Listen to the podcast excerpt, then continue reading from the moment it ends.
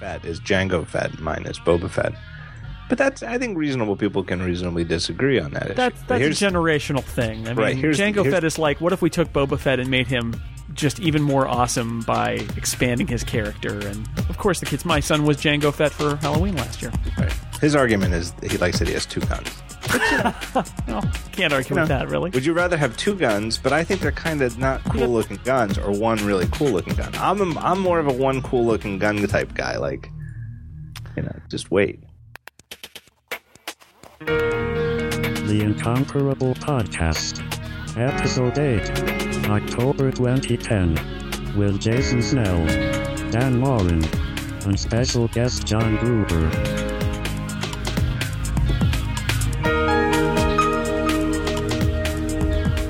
You know, the funny thing is, I I asked you guys here today to talk about Raiders of the Lost Ark, um, and while we were waiting to start recording, John was pointing out that his son is watching The Last Crusade downstairs as we speak. which which I would put second in the in the list, perhaps. But Really? Okay. maybe that's me. I know you love that one. I I actually thought you might have put it first, but you put it second. It's a, it's a close one, but I think you know uh, Raiders is probably the, the superior, technically superior of the films. I I love Raiders. I was really sad when it came out on DVD and they wanted you to for- force you to buy all three movies together because to me Raiders is just so much better than the other two. And I like I think the third one, I think I think Last Crusade is is good. But Raiders, there's some, maybe there's something about it. I, I don't know. Every time I go back and try to look at them, though, I still think that, that the first one is the best one. My son is six, and he he got on a big Indiana Jones kick. I, I don't know about two years ago, a year ago, whenever we first started watching them, and and you know probably honestly, you know, in the book of good parenting, probably too young to be watching them, but and I watched them a lot when I was younger too. Um, but having watched them again and many many times, and just even just up through osmosis by having a kid on Saturday afternoon watching it again and again and again, just and you know I'm not even watching it with them every time, but I've seen them a lot recently, all of them and it just it, it's just one of those things where my my long time feeling it just is reiterated every time that Raiders to me it stands apart. It's not even it's not that the the other ones aren't good, but they're not even the same type of movie. Because I think all the ones after, I think the other three, Temple of Doom and definitely Last Crusade and and the the the goofy one, the Crystal Skull, they are Indiana Jones movies. You know, there's like a formula, and he's Indiana Jones, and it's like making a James Bond movie. Whereas Raiders, it wasn't. It was like they didn't even know what an Indiana Jones movie is. Which is interesting too, because when they did re-release them on DVD, they changed the title because it used to be when it came out, it was just Raiders of the Lost Ark, and then it's now, if you look, I think it's officially Indiana Jones and the Raiders of the Lost Ark to like On to the fit. labeling. Yeah, to fit on the labeling. Yeah, but I just went and just go look on Netflix because I just did a minute ago, and it will not come up if you just search for. I typed in Raiders and I couldn't find it, and I went, huh? And I typed in Raiders of the Lost Ark, and the autocomplete was Indiana Jones and the Raiders of the Lost Ark. At least they didn't retouch the credits. They the, the credits still are that old, you know, kind of like re- old Republic serial credits that just say Raiders in big letters of the Lost Ark. They didn't sort of retcon the uh, the title in the film itself, but all the packaging they did.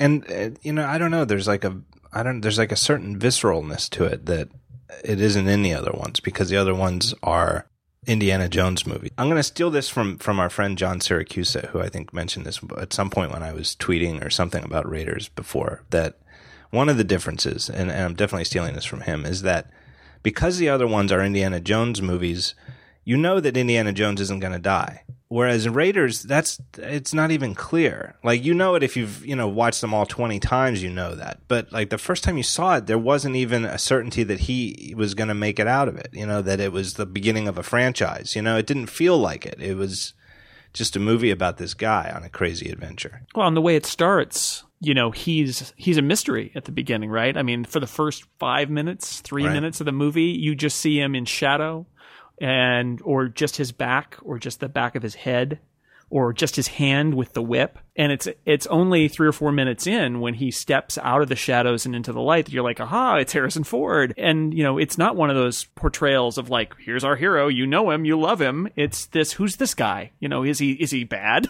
he's kind of he's kind of menacing and quiet. And then you meet him, as opposed to in the other movies. I think it's just like, hey, there he is. It's our buddy. Well, I mean, in, in the sense, you know, the other two movies, three, if you will, um, are all forced to live up to that first one too, right? I mean, like John says, it's it, you know, it became sort of a formula at that point. Well, how do we emulate this movie that was so great?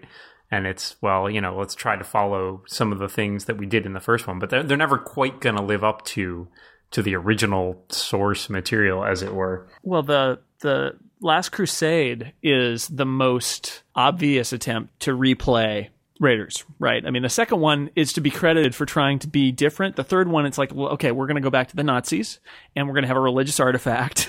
right, right, and I think it's salvaged mainly by by the fact that the the Sean Connery Harrison Ford relationship is just fantastic. But yes, it does go back to the same well, if you will.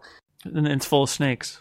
That well. There's a bunch of things though about Raiders that I mean, I'm, and I'll, I'll, even go this far, and I've said this, and I say this to people, and I, you know, I'm a fan of of all sorts of movies. I'm, a, you know, love serious, serious movies in addition to to you know sci-fi and adventure type stuff.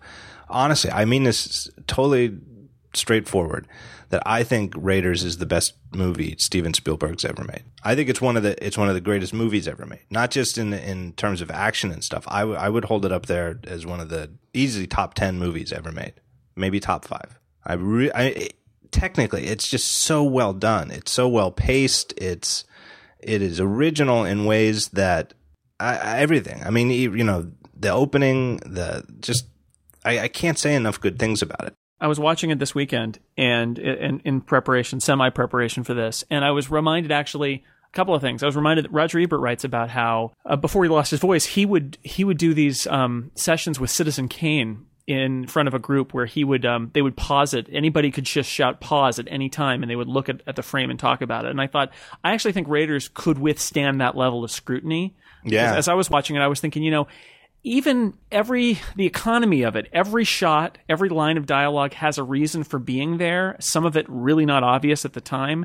and and and doesn't feel obvious but everything you see the reason the, the monkey is there um, the conversations that marion has when she's closing up the bar the drinking the drinking scene which seems to just be about her character until you see her do it again in the desert with belloc there's so much there that is just perfectly every shot is there for a reason and you could really take it apart. And the other the other thought I had while I was watching it is it's old enough now because it was made in what 1981 yeah, something yeah. like that. 1980. It's old enough now that it feels like a classic movie. And instead of it being of its time, I look at it now and I think, I feel about this movie like I feel about Lawrence of Arabia, except I actually like this movie more than Lawrence of Arabia. So I, I think you're right. I, I, I would say it is one of the best movies, and, and it might be Spielberg's best. It, it doesn't have a lot of Spielberg. He's got a lot of things that he does that are kind of kind of sappy um, and kind of overplayed. And there are a few of those things in here. I think at one point the, the monkey actually goes, oh, which is just like, come on. But generally, I think you're right. Yeah, and, and that whole class of filmmakers, those, you know, the Lucas, Spielberg, Coppola, you know, that whole 70s generation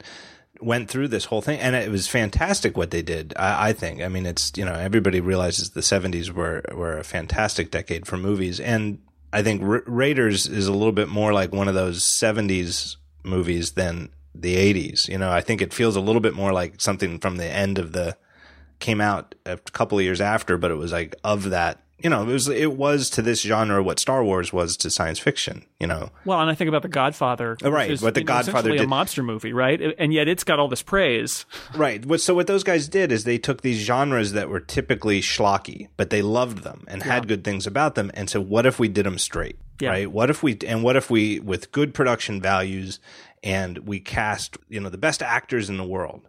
You know, Marlon Brando in a gangster movie, Alec Guinness as as the the you know the wizard in uh, Star Wars, and play it straight. Do all these things and do these you know these things that typically would look terrible, real goofy action, you know, bad bad special effects on a soundstage. Let's do it straight, and uh, it really stands out. Whereas all the other ones, I think, uh, you know, they come across as doing an Indiana Jones movie. Well, I mean, there's a certain, there's also a certain, I mean, I guess for lack of a better term, tonal consistency to Raiders that I think is lacking from the other ones. And I think Jason, your point about like the monkey, like there's, uh, there's a lot less. I, mean, I think a lot of people who deride Last Crusade, especially, focus on a couple specific things, uh, such as making some of the characters into caricatures, specifically Sallah and um, Marcus, who both are uh, in the fir- in Raiders, you know, are both very you know serious presences Yes. and, Right. and great Right. characters and then it, in in last crusade they become the comic relief Especially And- Marcus. Yeah. it's- especially uh, it's, Marcus. It's, it's terrible what they did to that character. But I mean, and I and I can definitely see that in the same way that the Raiders, you know, can get Raiders has genuinely funny moments without rely, relying on things that are you know bumbling comedy. You know, for example, I mean, one of the best scenes of all time in that movie, and of course in a movie full of great scenes, is the scene where you know Indy's chasing uh, Marion through the marketplace when she's in the basket, and the ca- the crowd's part, and the guy comes out with the sword, and you know does this cool like flipping his sword around whatever, and and Indy looks at him for a minute and then pulls out his gun and shoots him.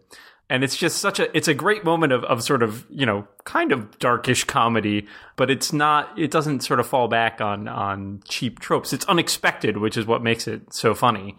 Right. Doesn't seem implausible. Seems like actually, No. why not? It's actually Yeah, like why, that- that's the question. Why wouldn't you just shoot the guy, Right. right? exactly. You know the backstory behind that, right? yeah, that's he got sick, right? And he couldn't Yeah, do the terrible diarrhea. Yeah. And so then they did it. There's a reference to it in Temple of Doom. They sort of do a callback to that because there's a minute where he, you know, goes for his gun to shoot a guy and he doesn't have it. So he does, he whips the sword out of his hand or whatever. Yeah, there's the the only the only moment in the whole Raiders that I think is off. There's one the the the monkey stuff I I think maybe stretches it but doesn't go over. The only thing that I think is off is the scene on the boat where Marion flips the mirror around and hits him on the chin and it cuts to outside it, it it isn't even cut well. It like cuts to outside the boat and Indiana Jones screams in pain and she just goes, "What?" Like she doesn't know what happened. Like if you it doesn't even make any sense. Like if you swung a mirror like that and hit somebody, you'd know you hit them. You'd feel it, you know, on the mirror. I, I- it's the only moment in the whole thing that that feels off to me.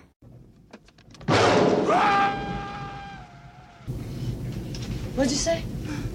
Well, it's like they needed a uh, a comic relief beat because they were really smack between two sections of the movie, and that's supposed to be your romantic moment with Marion and Indy before the the final act kicks in. But the mirror hitting him in the chin isn't necessary. Slapsticky. Yeah, It, does- it is a little it's- slapstick. I love it though. I, there, there's something about that scene that, that I think is. I mean, yes, the the the sort of reaction never quite made sense, but at the same time, I love that. Right. The scene is good though. I love that bit. Yeah. There's a scene early on that I really appreciated in watching this movie again.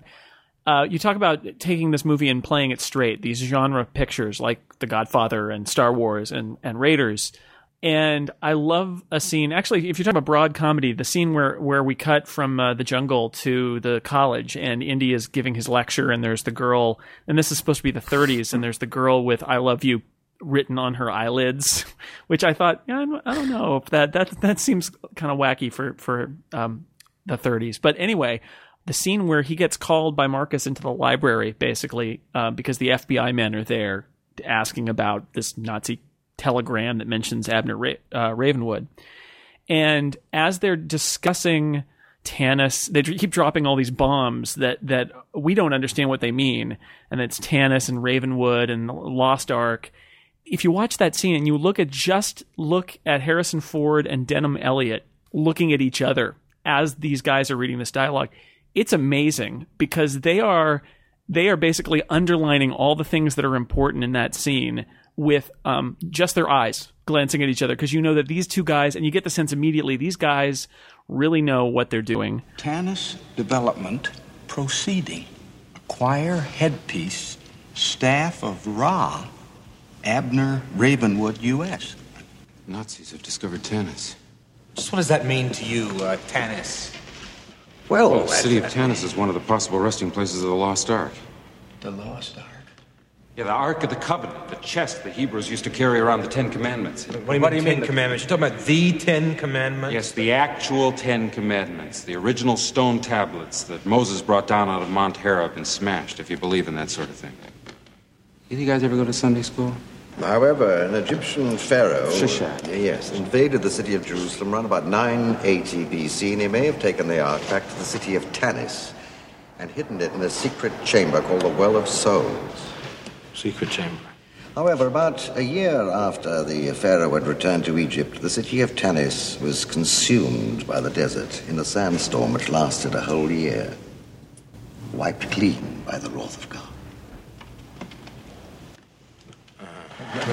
Obviously, we've come to the right men. I, I would argue that might be the best plot explication scene ever. I know they're to un- film. Yeah. they're rolling out that entire plot with all that backstory, and it, it's gripping. And one of the reasons I think it is is just because Harrison Ford and Denholm Elliott are looking at each other, and you you realize you're not just watching a download here; you're watching really smart people understand what's important in the download. Right, and the whole thing, and it play it also, yeah, it's great acting. You know, it's a great cast, great great scene. It's even in a beautiful room, just that big, big, huge. They're don't like know, up on a stage. yeah, like Yeah. A, it's like a giant lecture hall or Yeah. something. Doesn't really make any sense that they'd have the meeting there, but it's great. And and then there's the there's a blackboard though, and you can use it to diagram it, and you kind of it also gives you a better feeling for Indiana Jones as a professor because instead of being in the middle of some boring lecture he's not really even into, all of a sudden this is when he's really into it.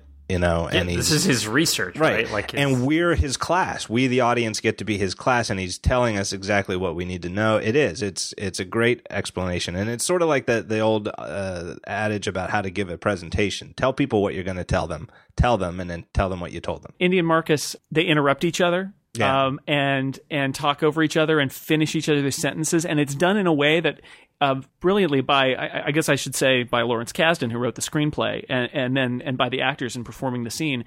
You are informed about their entire relationship uh, really in that scene based on what they do. That you know, Marcus knows as much as Indy does. Indy's very uh, enthusiastic. Marcus is happy to let him because he's back at the college now, and Indy is roaming around. He's happy to let him finish and tell the story because he's so enthusiastic about it. It says so much about those characters just in the way they interact. And something else I noticed about it is it sets up Indy as as a non-believer because this is a movie about a religious artifact and uh, at several points the the government men talk about it um, and talk about the 10 commandments and Indy says if you believe that sort of thing and it's very clear from the stuff that he says sort of throughout throughout the movie um, even leading up to the to the end where the wrath of God is made manifest, is that Indy doesn't really believe in that stuff. He's sort of in it because the stuff is old and um, and valuable and cool, and not because of the religious significance. It sort of doesn't mean anything to him, which is interesting given what ends up happening. and it, it's also good. It, it's you know, it part part screenplay, part acting, part direction. It's all of it. All the way that movies are all those things combined is the way Yeah. that their conversation between each other with the interrupting is clearly that they are both experts and they respect each other, right? And when they're talking to each other. They're not really. They're, they know that they're talking over the other two guys' heads, and when they talk to the government guys, they're they're talking down to them. Not necessarily dismissively, but we know you guys are idiots. But that's helpful to us, the audience, because we're the we don't know this stuff either. The other thing too about that scene is I have always thought that it it just the whole thing seems totally credible. Like like duh, didn't you ever learn this in in Bible school? That you know the headpiece to the staff of Ra and and all this stuff. It all seemed you know you know the Ark of the Covenant is an actual uh, biblical artifact. But then all the other stuff to me, it all all seems totally real. Like It gets like, you to buy into the entire premise. Right, that somebody ought to be able to actually do this. Somebody, if if somebody actually discovered uh, Tanis, they should uh, they should be able to find the map room, and, and if they had the headpiece to the staff of Ra, they could uh, they could find the Ark of the Covenant. and and you know the elements that are there of the supernatural i think are so well played in terms of being at least up until the very last scene they're very subtle and i think that's yeah uh, prior to the very last scene i think the only indication you get is that one scene of the ark on the in the in the hold of the boat um where with the rat where it's like Right. throbbing or whatever and you see the rat like getting pushed away and then they see the nazi symbol like burned off of it later Right. but other than that, that's just these little touches that like it's still not. I mean, that's the part where you start thinking, okay, this is you know a little bit more out there. But up until that point, everything does seem very. We're we like Indy are very. Oh, this is just you know an, a, a valuable uh, artifact that that we'd like to have. That's very, and I agree, and it's part of the story. It's part of what makes it great, and and there, yeah, it gives it a sort of why are they even why are they even going through all this for you know it is it is a cool artifact. Is it worth it to go through all this? there is another scene where um, Belloc is, uh, I guess, romancing romancing Marion in the tent, where he talks about the Ark as an artifact. And I was I was tuned into it because then all of a sudden he sort of like shift gears and starts to say, oh, and no army can be defeated if it's got the ark in front of it because it's got the power of God, which always seemed very strange to me because uh, other than that scene, Belloc seems to be completely mercenary. Although, you know, I guess at the end, what it's revealed is that he too has this hope that it's religiously powerful, but only because he can use it for his own purposes. So he, he's sort of more of a believer than Indy, but much more cynical about it than Indy is. Well, he's very advantageous too. I mean, we see that in the very first scene with him too, right? Where he gets the idol and he takes it and he uses it to basically tell all the the, the, Hovitos. natives to, to- yeah to go after to go after Indy. And so I think there's clearly an idea that like Indy's kind of in this for you know knowledge for for his own sort of curiosity, whereas Belloc is really interested in in getting power. And I think that I mean it's again it's kind of subtle, but it sets up Belloc's character perfectly. Like when we see him in that last scene, why is he doing this? Well, we can kind of understand that, like because you know we've sort of seen his behavior in this in this example before. There's a great scene between Belloc and Indy that when they're In in, the the, bar? uh, they're in the cafe in Cairo. Yeah, and um, right, bef- and and Indy thinks Marion's dead, and he's been drinking, and he's basically going to end it. he's like willing to go out and hail a gunfire. And what I what struck me about it in watching it again is that um, it could have been written so badly, and it isn't. Belloc is your your typical sort of villain speech of "We are so alike, you and I, Indy, and it would take very little to make you like me." And the the the wrong way to write that scene is to have it be, "No, I'll never be like you, and you don't understand." And You and I are very much alike. Archaeology is our religion. Yet we have both fallen from the pure faith. Our methods have not differed as much as you pretend. I am a shadowy reflection of you. It will take only a nudge to make you like me, to push you out of the light. Now you're getting nasty. You know it's true. How nice. Look at this.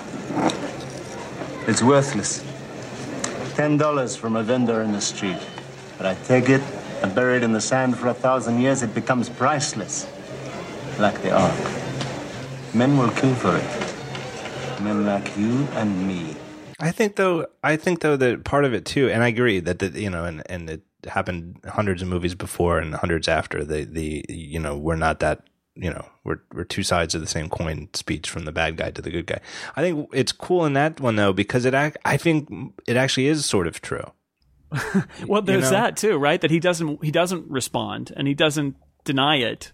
Right. Um, it actually is true because, and that's one of the things you know in a lot of these movies of of that genre. You know, Star Wars is one of them too. Um, Well, yeah, absolutely. But where there's multiple bad guys, it's not just one Doctor Evil guy at the head and and a bunch of you know nameless stormtroopers underneath. There's a couple of bad guys. So you've got Toht, you know, the Nazi with the burned hand, who's sort of the boogeyman bad guy. Like there's Right. re- really just irredeemable. I mean, he's just sort of like an evil evil guy who's you know w- willing to burn people's faces and and stuff. Right. Belloc will buy you some wine and and uh, make you wear evil. a pretty dress. Well, and and he's Yeah, he's Belloc- sleazy. He's sleazy, not well, evil. He's unscrupulous, but he's not Yeah. evil, right? And he's obsessed most with getting these artifacts, and that's tr- sort of Indiana Jones's thing too. Is he's just in it to get the artifacts, you know? And like you said, he's not really a believer.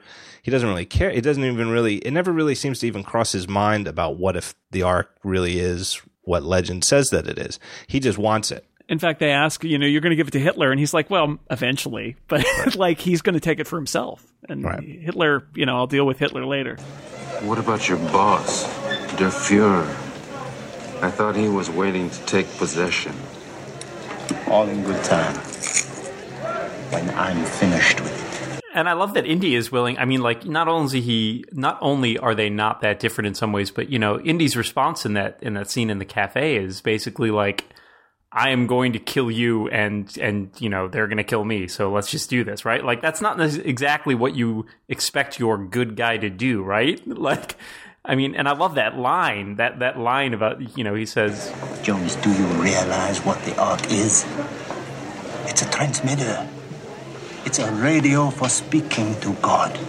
And it's within my reach. You want to talk to God? Let's go see him together. I've got nothing better to do.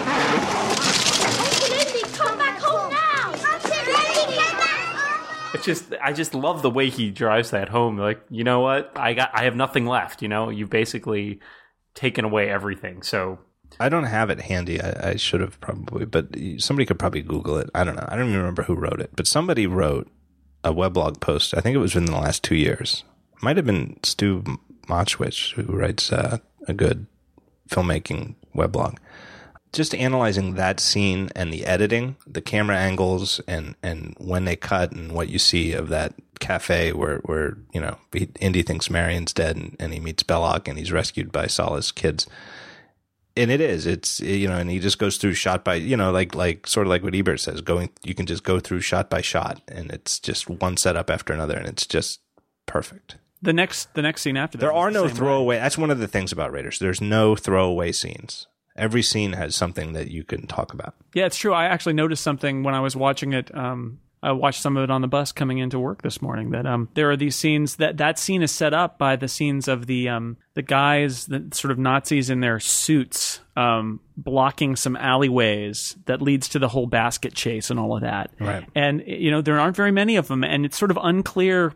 Th- there's not a lot of detail about who they are. It doesn't really matter. You know that there's the guy with the eye patch, and they're the Nazis in the suits, and then they they're they're walking down a corridor, and you know that essentially it's going to corner Indy and Marion and lead into this entire section of the movie. And it's it's so economical and uh, it's all it's all necessary stuff to drive it along. And uh, and the scene where the where where Sallah is sort of cheering Indy up and and explaining about the uh, the headpiece where the monkey is is eating the poison dates and dying. That scene is has a lot of amazing shots in it, including that last scene, which is almost like the requiem for the monkey, which is shot from above the Right. ceiling, looking through the fan down to the dead monkey with its hand open and the date on the floor. It's like you know that scene isn't so vital that it needed an an amazing piece of of setup, and yet it's amazing anyway. It didn't need to be amazing, but it is. It's just a monkey, right? every scene stands as like a little short film it's great I uh, wanted to bring up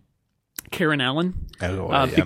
because one of the things that's really interesting about the next two movies, and and of course they ended up bringing her back for the for the Crystal Skull, um, is the next two movies. I feel like, and I think there was I think there was a falling out or something where they where she wanted more money or they Yeah, this famously she and Spielberg I think didn't get along or something. yeah. Because boy, those next two movies seem desperate to try and find a way to replace her, and I don't think they do. I think they fail, and I think that they're weaker in some ways, specifically because Marion isn't in. The I think you're right. Yeah. She's so great, But but at the same time, yeah, they can't find a worthy foil, right? So in, in Temple of Doom, we have Kate Capshaw, uh, which who is probably stands alone as one of the worst. Just I, the, she is just terrible in that movie, which is which is unfortunate. But I, I always thought Last Crusade did a fascinating twist on that, which is in that you have the the character of Ilsa, who who turns out, of course, to be evil, and in fact dies at the end of the film, which is kind of just this fascinating like you know, it's like, you know, uh, John referenced the Bond movies earlier, and Bond movies kind of usually have this formula of there's usually the bad woman, the good woman, and then the woman that's really kind of insignificant. Um, and I thought it was just, it was such a fascinating uh, setup to have this woman who you kind of think of she'll get redeemed, right? Because she she gives Indy up to the Nazis uh, as well as his dad, um, and in the end, she really doesn't, and kind of only serves as like a, a character lesson for Indy uh, in terms of you know not not getting obsessed. But you're you're right that that, that Karen Allen, I think, is, is of Marion is the de facto. Uh, you know, she's, I, I don't know if you want to say soulmate, but like, I think that's the idea of bringing her back in the fourth one, uh, was they, had a rapport and a chemistry that, that was totally unmatched by anything that we saw. And it was a really original thinking and casting. I mean, I think it's half half Princess Leia and then half making it even better. So with with Princess Leia, you've got this character who is sarcastic, sassy, uses a gun. You know, now now on the other hand though, she's still a princess. You know, I still think that's sort of in hindsight sort of a goofy thing, you know, that you know, you got to rescue the princess. It's like a little a little corny, but you know, the way the the Carrie Fisher character is not what you think of as a sci-fi princess at all, at least pre-Star Wars. No, if he, if if Lucas did that movie now, she would have been like the undersecretary for agriculture for all the Alderaan. Right. Yeah, but, But she, still, she, she was- gives as good as she gets, right? You know, she Right, she keeps up with the guys. Right. She's not she's a- tough, but she's not quite as much of a tough chick as Karen Allen is. But she's right. Yeah. Karen Allen has the same, you know, the the she's not demure, you know, she's not a shrinking violet, she's not there to be rescued. Now and and then exa- you know, think think exactly like um what's her name in Temple of Doom. Kate Kate Capshaw's Kate Capshaw. Right, Kate Capshaw, where Kate Capshaw is, you know, is that to me is actually the obvious way to do it, where you've got this woman who's completely helpless, and, and I know that they played it for comedy, and and you know that she couldn't do anything, and she was worried about breaking her nails, and she had to stick her hand in the bugs and all this stuff, and she was scared of all this. Um, but that's the, the the more obvious way to do it, you know, that that the the woman is real girly and needs to be rescued. And, you know, the man is the guy who does everything. And Karen Allen is total opposite. And then you take it to the other, where instead of being a princess, she's, she's really in desperate straits at the beginning of the movie. She's living in Nepal, uh, running a bar, running a bar. making her money by um, having a drinking contest. Right. Like a, she's in a dirty ball, bar in Nepal. She doesn't have enough money to get back to the United States and, and, you know, has, you know, severe. Well, and drinking- she's drink she's drinking big guys under the table Right. too. Which I mean, what a what a, a welcome for your heroine, right? right, right, and just you know, and just the whole way that I. It, Honestly, it's probably my favorite scene in the whole. I don't know. It's hard for me to even pick a favorite scene. I love the movie so much, but the one that I can recite every line from is is Toht coming. Toht and his his henchman coming into the bar. Good evening, Fräulein. The bar is closed. We are. We are. not thirsty. What do you want? The same thing your friend Dr. Jones wanted. Surely he told you there would be other interested parties. Must have slipped his mind. The man is nefarious. I hope for your sake he has not yet acquired it. Why, are you willing to offer more? Oh, almost certainly. Do you still have it? But she's so you know it, it is not it, it you know who who who who was the woman like that in a movie before you know it's like nobody. I mean there were tough women. Now there were some great characters played in the old noir movies, which clearly Raiders was drawing from. Raiders drew not just from the serials, but it drew from those noir movies. You know with. Um, Bogart and Bacall. I mean, there's definitely a lot of Lauren Bacall. Oh, in, absolutely. In Marion, but those those movies from like the 40s and 50s, they were they were you know they couldn't they couldn't push it that far in terms of what could a woman do. well, couldn't that scene in the bar with Indy and, and Karen Allen uh, be Bogart and Bacall? Oh, absolutely. I It's- mean, it's, isn't you know, that practically the model? It's right out Oh. of to have and have not. and you know, and even the way it's lit, and it now it's color, not black and white, but it's it's almost monochrome with those real warm tones, from, you know, where all the light is from actual like fire, like a fireplace and lit right. candles. Well, and and it's stuff. all and it's all shadows, and there's shadows throughout this movie. I mean, it's one. It's like look for the shadows the next time you watch it. It's it's hilarious. This movie is all shadows, Right. but in that scene, that's where the shadows are the most obvious. Indy shadow when he walks Oh, in yeah. during the gunfight. You You're seeing people shot with in shadow, just their silhouette is Yeah. getting shot. It's just amazing the lighting in there. I'm not even I'm not really a great visualizer of things just close my eyes and imagine what it would look like but I, I can you can actually it's easy you can just imagine that scene in black and white you Oh, know, yeah. like a you know 1940s style With noir Bogart. right that's my favorite scene and it's because it's the one and it's it, it, they do such a good job with the introductions of all the characters you know like you said like at the very beginning of the movie when you're introduced to indiana jones and it's this long mysterious tease. Well here's your introduction to marion. First the drinking contest then you know the nazis come together and she's not afraid. She's not afraid until they've actually got a red hot poker about to uh, scar her face up. And it's such a great introduction but it, she's just she's just not what you expect as the heroine in an action movie. Absolutely not. And even casting wise she's she doesn't look like you know it's not that- she's it's not that she's not an attractive woman but she's not like a bombshell she's not the, whoever that woman is who played ilsa in, in the third movie Poor Al- Alison Doody, who never who never really did anything else. right you know she just doesn't even look the part you know? Another way that they subvert the whole um, the whole heroine uh, hero relationship is you mentioned you know she's not your usual kind of heroine where you've got to rescue her and all of that. But there is in fact the scene in the desert where indy comes into the tent discovers she's alive it's great and he's there to rescue her. And, again he doesn't rescue her. He's Right. he Ties her back up. thinks, thinks better of it ties her back up or doesn't t- puts his blade away puts the gag back on her and says i'll see you later and leaves her. And then of course she's almost uh, you know tortured again. Right a- after that. So, eh, which is it's just amazing. It's like, what am I watching here? The hero has found the found the girl. He can rescue her, and he's like, "Mm, But this that, that, fits so well now." with the whole the whole thing with with Indy, right? Is that even though he's set up to be our hero, think about like you know if you look at his track record, right? Like in the movie. He doesn't do such a good job, right? He makes it all the way through the damn temple, and then you know Belloq takes the thing away from him. He's scared of the snake in the cockpit. You know, like he's constantly doing these things which are probably not like you know they're realistic. They crack but- the well of souls. They crack the well of souls. It's this great moment where it's like, we, haha, we've got Hitler. And then he gets and caught. he looks down. and He's like, oh, well, no, but Oh, the, the he first scene when they open it Oh, up the and snakes. The, the, the, the, the, yeah, the mist comes out and it's like the, the this hasn't been opened since biblical times. And he looks down and he's like, oh, snakes, right? It's like complete. But I mean, and I think this is again about like the scene. Um, another great scene I think is that scene where he has the boxing match with the big, huge German guy. Eh, well, the, and he gets the crap beat right, out of him, which he does frequently. You know, right? and he kind of like you see him going into it like sighing, like, "Oh man, I'm just gonna, I'm not gonna win this one." And he punches the guy right like once, and it's like hurts his hand, you know. And I mean, I think in some ways he's kind of. I don't- uh, the only the only other film character I can think who takes that level of abuse is like John McClane in the Die Hard movies with the you know because we have this great like 15 minute chase scene which is just a fantastically shot chasing where he's all you know jumping running over the trucks and getting dragged behind the trucks and everything. And I, I mean I think what's great is that you know he's he's kind of indestructible yes to that certain extent in the way that that all good action heroes are.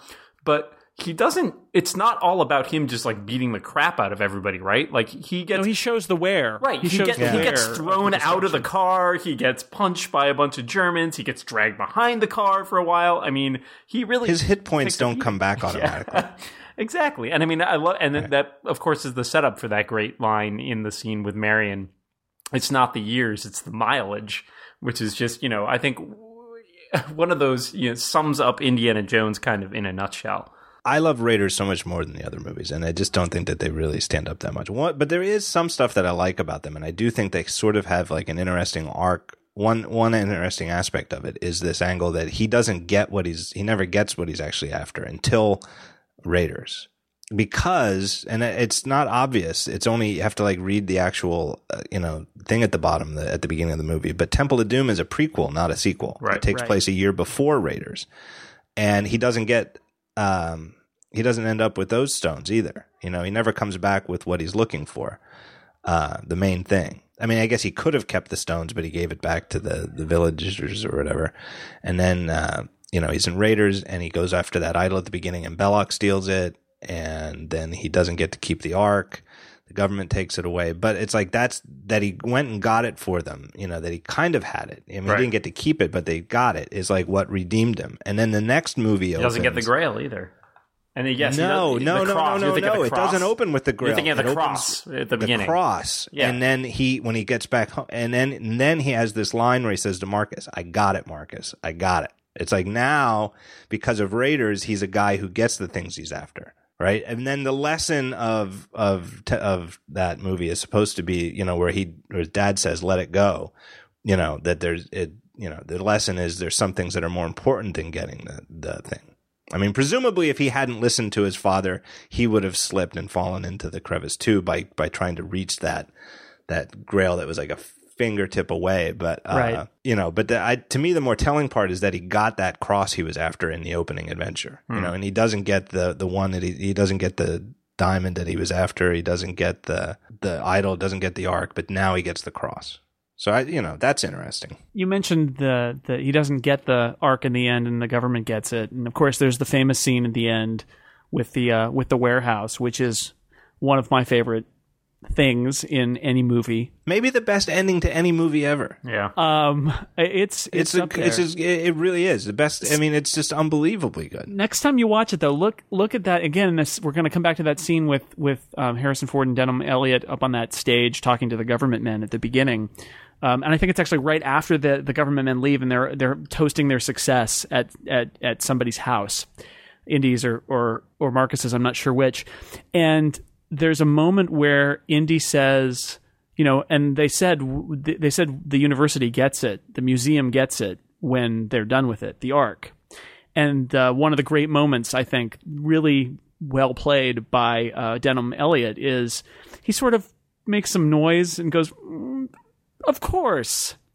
And I look at, at that scene and I think, oh, he knows that there's no way the government's going to let them keep it.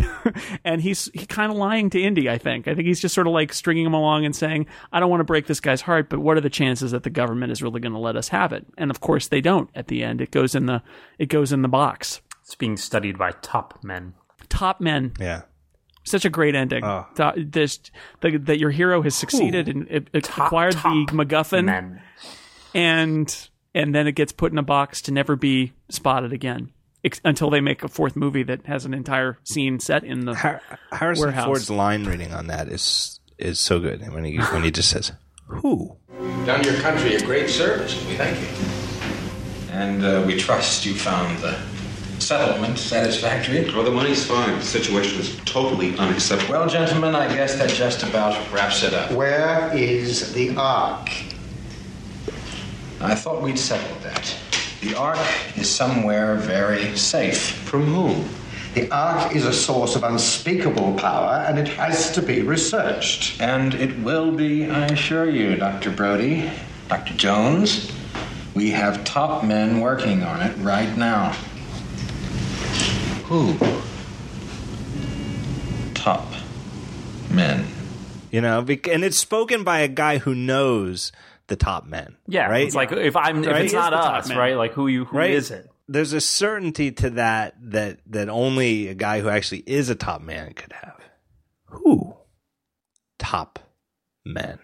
It's it's just I mean I, I and I think about that. I was thinking about that earlier um, in terms of just overall from the first. And we talked to you know we we mentioned several times there are no superfluous shots in this movie, but I really think from the first shot, you know, as the Paramount logo basically gets like crossfaded into you know that mountain, all the way up to the warehouse shot at the end. Like I mean there are a few movies that have both such an iconic opening and an iconic closing and that really from start to finish are just all like a plus perfect like shots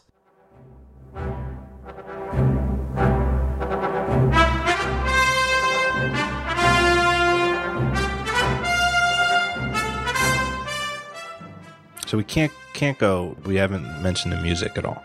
oh yeah Dan, you were listening earlier today. I, in fact, right? I listened to the entire score today just to just to get in the right vein, and I was thinking about it because it had occurred to me at one point that uh, I actually thought I'd there's a uh, a cue in another film score by James Horner, which I think is is is almost clearly an homage to the Williams score in the scene where uh, at the very end, the scene with the ark.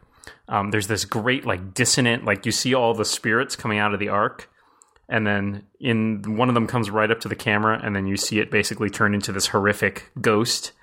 Um, and the music turns all discordant and very jarring, almost almost reminiscent of the the Psycho theme by Bernard Herrmann. Yeah.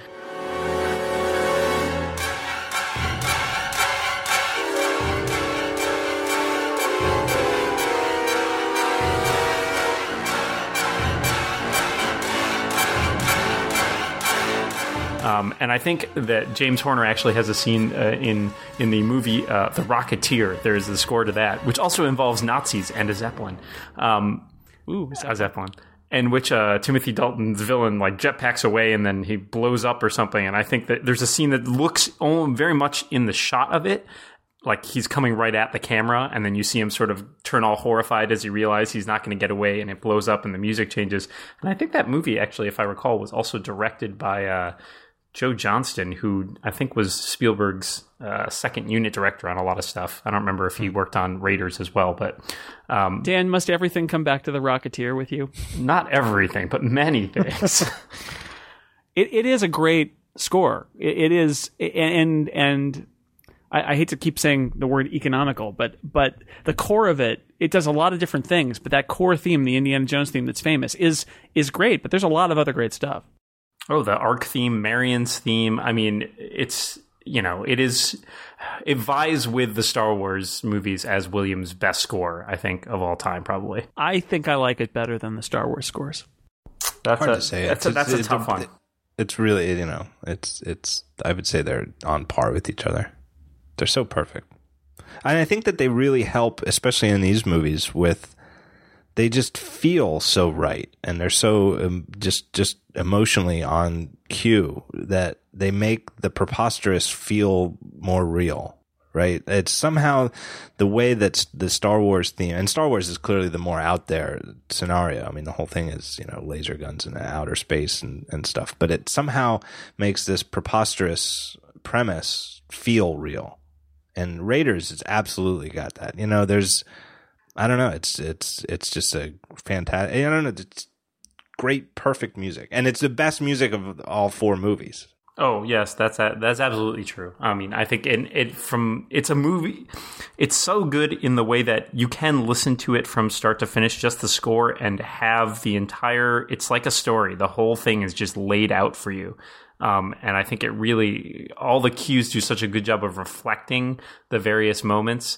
I mean, and punctuating them along with the scene changes. I'm thinking particularly of the um, the scene towards the end where they, or sorry, in the around the second act, I guess, where he they get out of the well of souls. And Sallah comes up at some point. They're loading. They're loading it onto a truck, and Harrison Ford goes, "What truck?" And then we have this yeah. cut into the into the beginning of the chase, and the the cue there is just as it's setting it up. I think is just perfect. Indy, Indy, we have no time. If you still want the Ark, it is being loaded onto a truck for Cairo. Truck? What truck?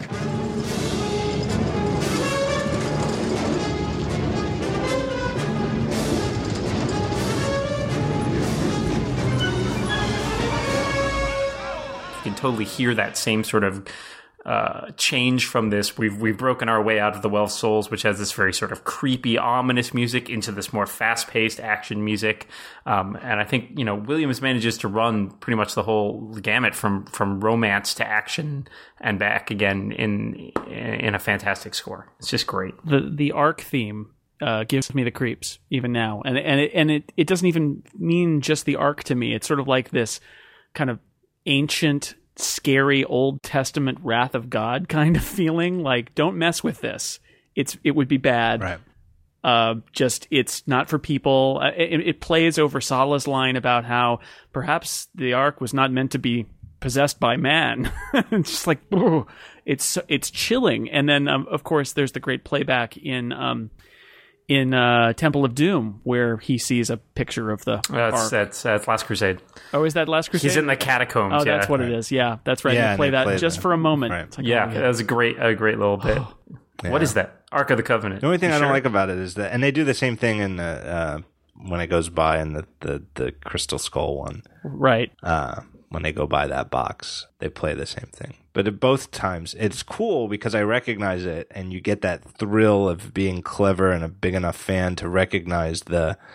Uh, what's that called when they do that? It's like comes term comes from uh, a motif. Yes, a motif, or you know, and then and then there's an instant sadness where you think, oh, this movie's not as good. as yeah, yeah. There's only the one monkey in Raiders of the Lost Ark, as opposed to the tribe of swinging monkeys in uh, the Crystal Skull. I maintain that would have been a better movie if so. Like Sean Connery's character is afraid of rats. Indiana Jones is afraid of snakes. If if Shia LaBeouf's character had been like deathly afraid of monkeys, monkeys. Why did it have to be monkeys? Like that. That to me would have that elevated the that, problem movie with the Crystal immediately. Now, now let me tell you, it would have taken it from a very very low rating to a slightly less low rating.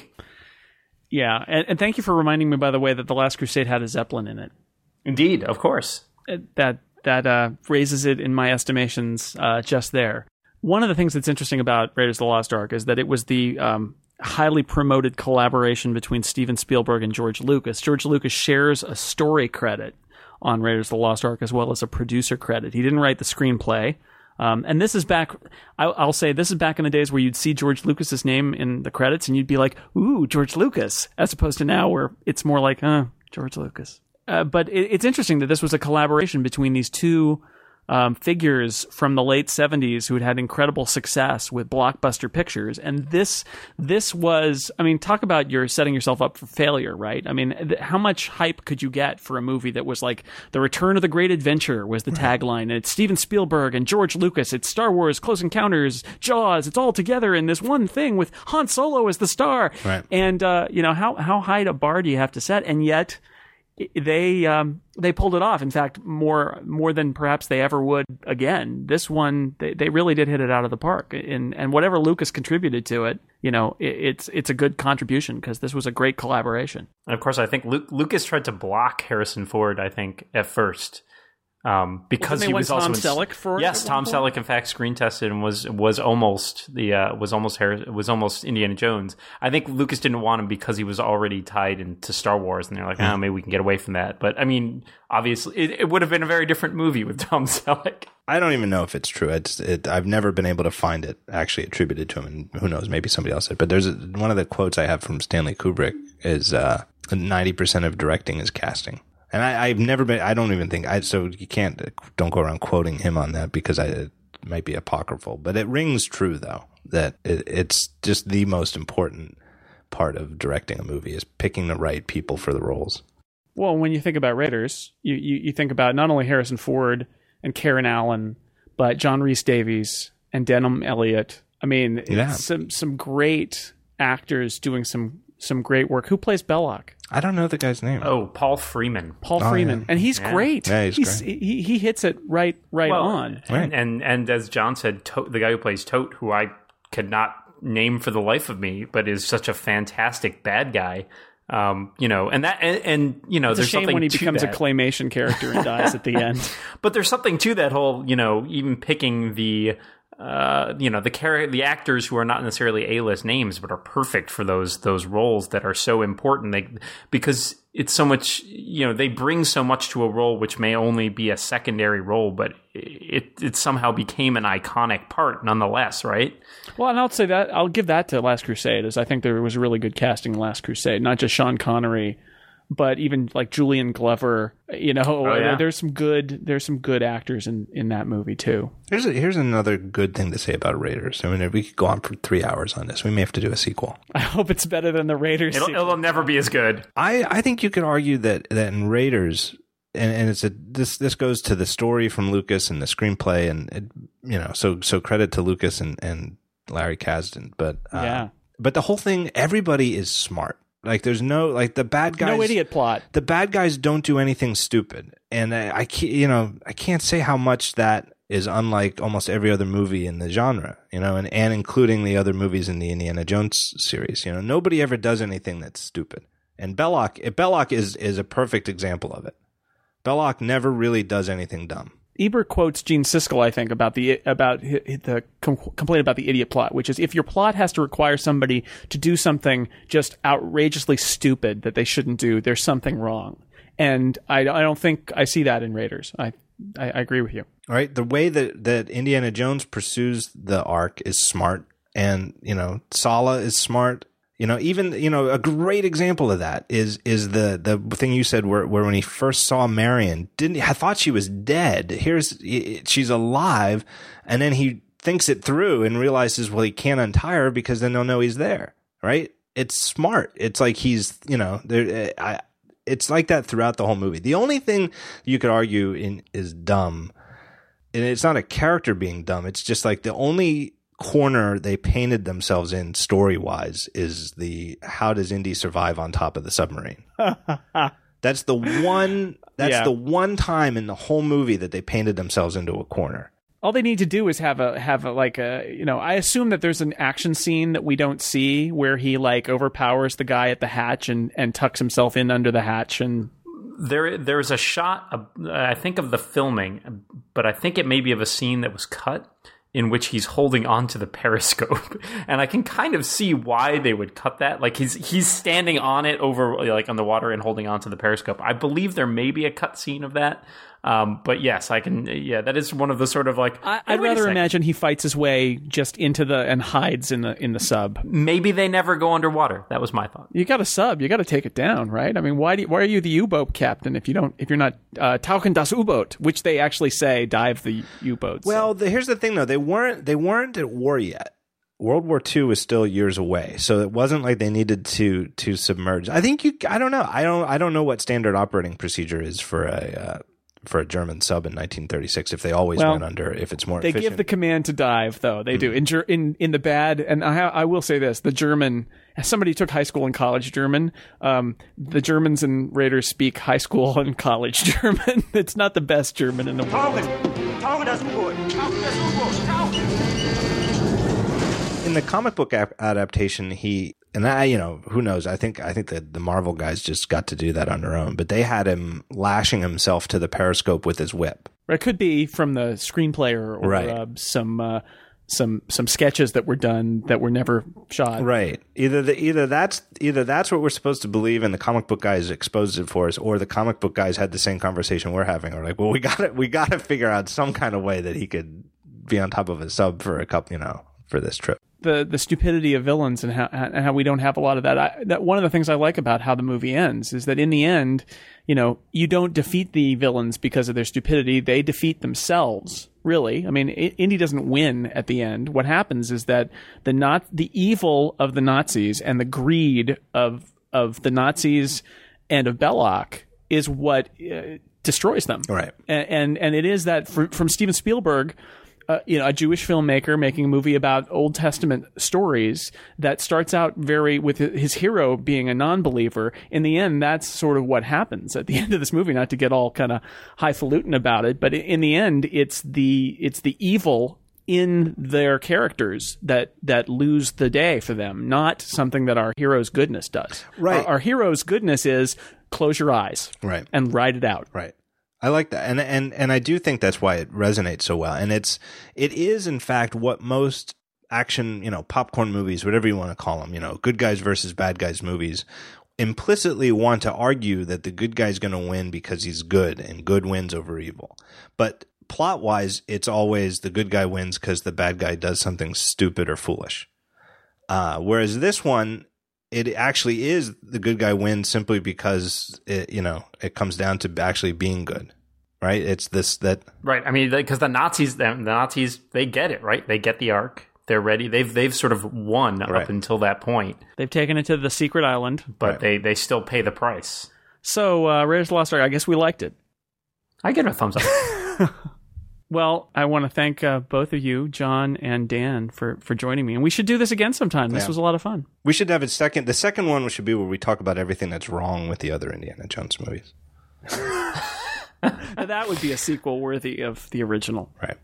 I, I, I would have to watch them again, though. You can seriously. You can, uh, I, I think we spent like twenty seconds talking about what's wrong with Raiders of the Lost Ark. We could we could spend four hours talking about what's wrong with the other ones. You know, I actually haven't seen um, Temple of Doom since I saw it like on VHS, right when it came out on VHS Oh, after I should saw watch it in the theater. The opening is good. The opening in China I- is I- good. the first 10 I've 10 seen minutes the opening on is cable. fantastic. Dan and I talked about this on the on this podcast last month. That I've seen the Yeah. opening on cable, and up to the point which which I said I love, up to the point where they jump out of the plane. Yep. It's actually great, and I Yep. and there's that moment with a nice try Lao Che, and then they close the door, and Lao Che owns the plane. Right. I- I love that, and then they ju- when they jump out, it's like yeah, yeah. You know that's Dan Aykroyd, yeah, that, that movie Yeah, it went is Dan with you. Aykroyd. not Lao Che, but he's the the No, but he's the guy. Yeah, the guy who like gets him the, the booking on the plane. yeah. Yeah. Them jumping out of that plane is is it it, it is the quality of the whole series. it used to be up here and then right here as they're jumping out of the plane here. There goes There it goes. There it goes. They- And they pass a shark on the way down. That that's the crystal shark. Thank you. Thank you very much. This was great fun. Yeah, that was a lot of fun. All right, that's it.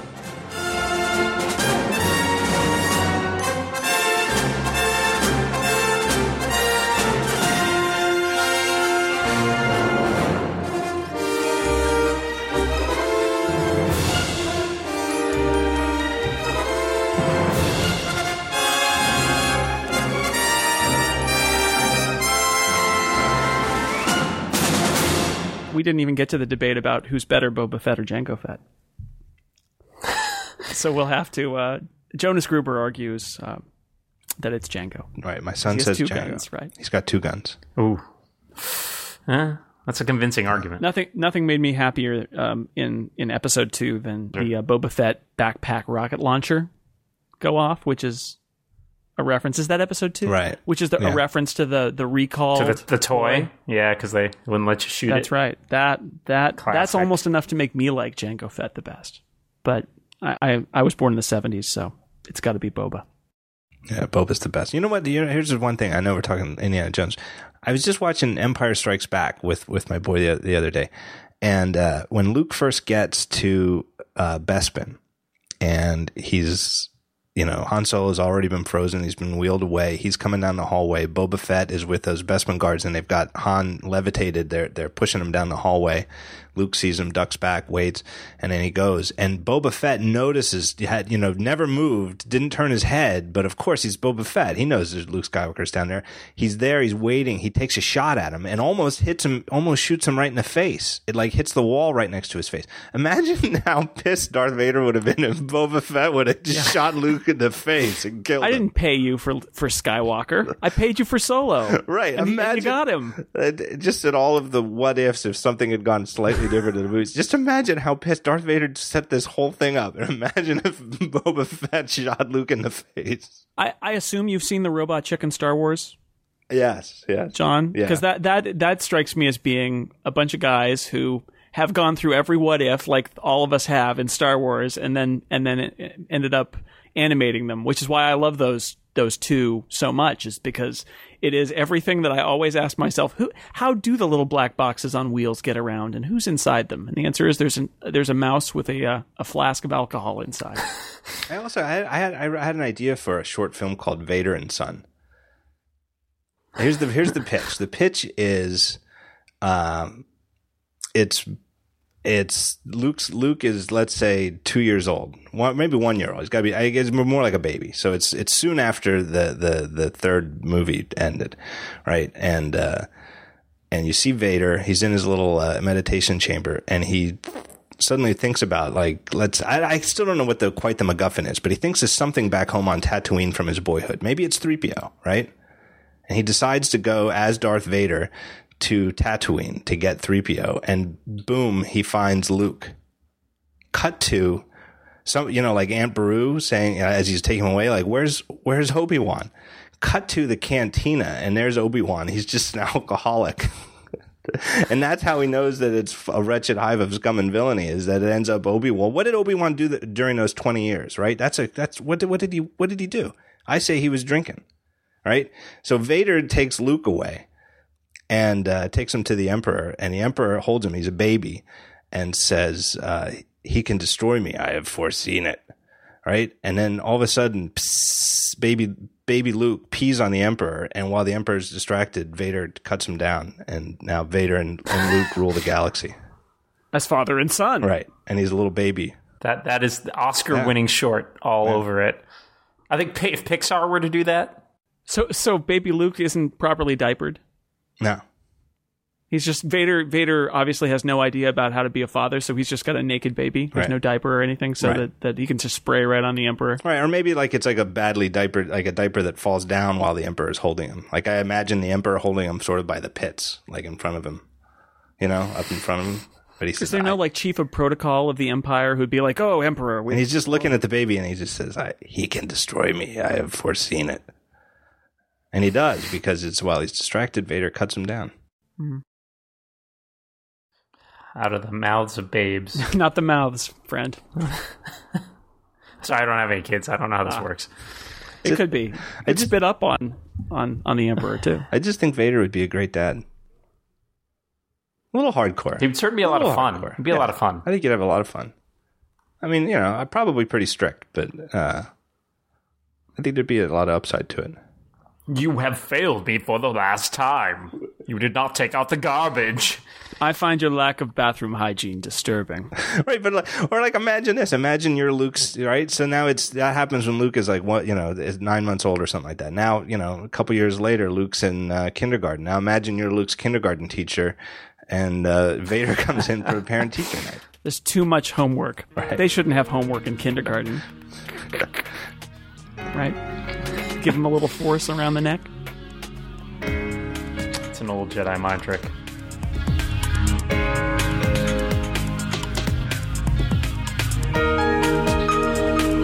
This has been the Incomparable Podcast. Yes, it is finally over. Visit us at theincomparable.com.